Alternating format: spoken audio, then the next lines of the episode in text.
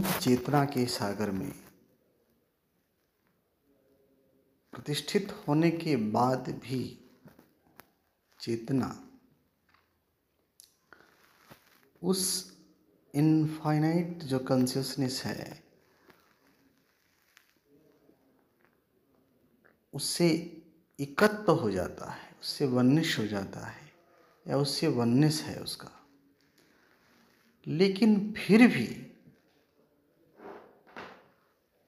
उस वननेस को, उस इनफाइनाइट के साथ जो उसका वननेस है, उस वननेस को वह अपने इंडिविजुअलिटी के साथ एक्सपीरियंस करती है, अनुभव करती है। उस इन्फिनिटी में भी इंडिविजुअलिटी है उसका। Show with a sense of individuality there is no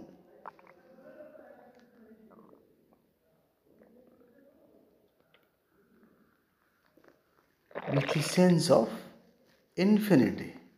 There is no loss of individuality. You are individual with a sense of infinite consciousness. And you are infinity. You are infinite, but still you can sense the unity. Sensing the unity with a sense of infinity. तो ऐसा चलता है। चेतना आनंद के सागर में लहराती है और उस चेतना के सागर में लहरें जो उठती हैं वो किस तरह की है? आनंद की लहरें या करुणा की लहरें? इतना कह सकते हो।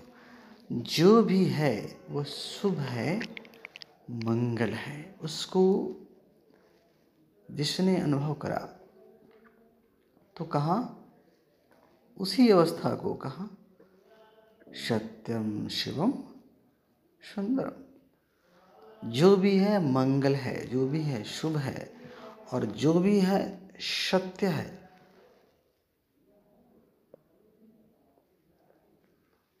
शिव है मतलब चिन्मय है। सुंदर है, शुभ है।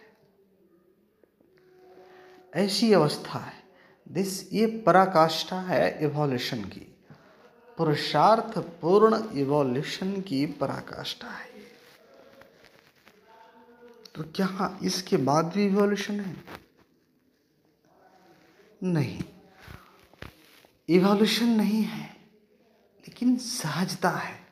उसके बाद स्वभाव है। तुम स्वभाव हो, तुम स्वभाव में हो, और उस स्वभाव में एक स्वभाव है, जो दिव्य लीला की तरफ़ लेकर जाता है, जो भगवत्ता में जाता है। और वहाँ जो भी है वह इंडिविजुअल अपने आप को जानता है, लेकिन वह अपनी अनंतता को या उस अनंतता के साथ अपने एकत्व को भी जानता है। वो स्मृतिवान लोग हैं, भगवत भाव को प्राप्त लोग हैं। और वो जो लीला है, वो शाश्वत लीला है। वहाँ से तुम कभी च्युत नहीं होता, अच्युत भाव में प्रतिष्ठित होकर आनंद आनंद से रहती है। तो एक जीवन की अवस्था वो जीवन का एक भाव, शाश्वत भाव। परम भाग्य से परम से मिलता है। शंभो।